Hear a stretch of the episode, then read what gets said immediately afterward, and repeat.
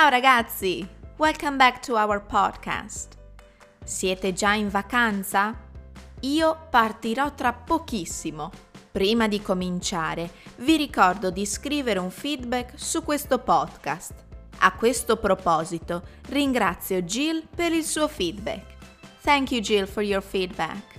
Pronti? Ascoltiamo. Bologna, la strage del 2 agosto 1980. Conoscete Bologna, il capoluogo della regione Emilia-Romagna? Forse l'avete già visitata e forse siete anche passati per la sua stazione centrale dei treni. Lì, il 2 agosto 1980, una valigia abbandonata in una sala d'aspetto dell'ala ovest contiene più di 20 kg di esplosivo. Esattamente alle 10.25 la bomba esplode. Il muro portante lì vicino si disintegra e a causa dell'onda d'urto viene colpito anche il treno che si trova sul primo binario e il parcheggio dei taxi.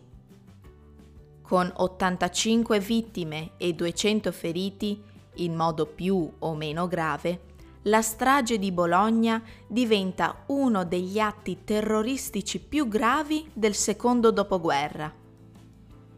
Lo sgomento e l'indignazione lasciano posto alle indagini, che cercano risposte negli ambienti neofascisti, nella loggia massonica P2 e nelle bande criminali della Magliana e della Camorra. A causa di depistaggi e false informazioni, solo 15 anni dopo si arriva a una condanna. Tra gli altri, l'ergastolo per Francesca Mambro e Valerio Fioravanti come esecutori dell'attentato e 10 anni per depistaggio al maestro della P2 Licio Gelli. Subito dopo l'attentato, la città reagisce prontamente, dando i primi soccorsi alle vittime e liberando le persone dalle macerie. Il personale medico in vacanza ritorna spontaneamente al lavoro per soccorrere i feriti.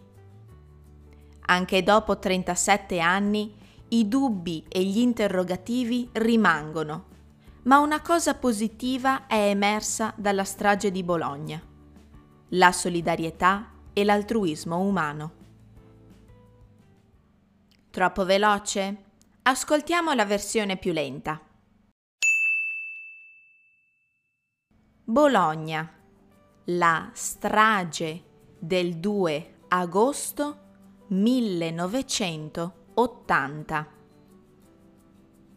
Conoscete Bologna, il capoluogo della regione Emilia-Romagna? Forse l'avete già visitata e forse siete anche passati per la sua stazione centrale dei treni.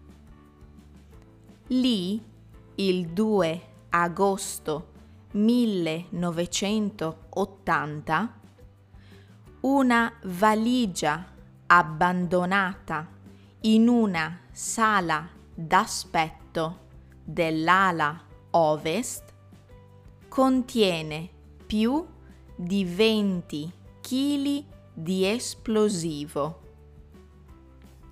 Esattamente alle 10 e 25 la bomba esplode.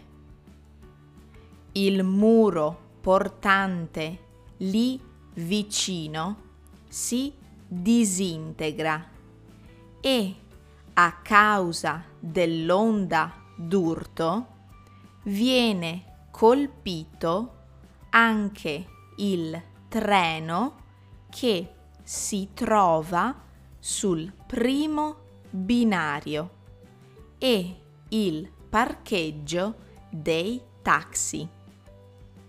Con 85 vittime e 200 feriti in modo più o meno grave, la strage di Bologna diventa uno degli atti terroristici più gravi del secondo dopoguerra. Lo sgomento e l'indignazione lasciano posto alle indagini che cercano risposte negli ambienti neofascisti, nella loggia massonica P2 e nelle bande criminali della Magliana e della Camorra.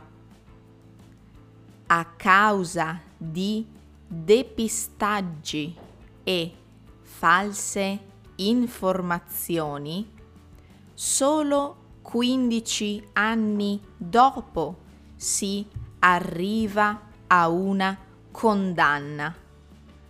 Tra gli altri, l'ergastolo per Francesca Mambro e Valerio Fioravanti come esecutori dell'attentato e 10 anni per depistaggio al maestro della P2, Licio Gelli.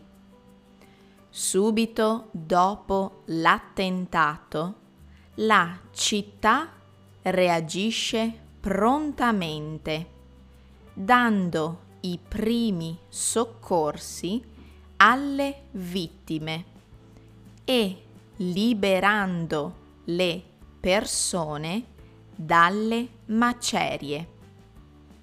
Il personale medico in vacanza ritorna spontaneamente al lavoro per soccorrere i feriti. Anche dopo 37 anni i dubbi e gli interrogativi rimangono, ma una cosa positiva è emersa dalla strage di Bologna. La solidarietà e l'altruismo umano.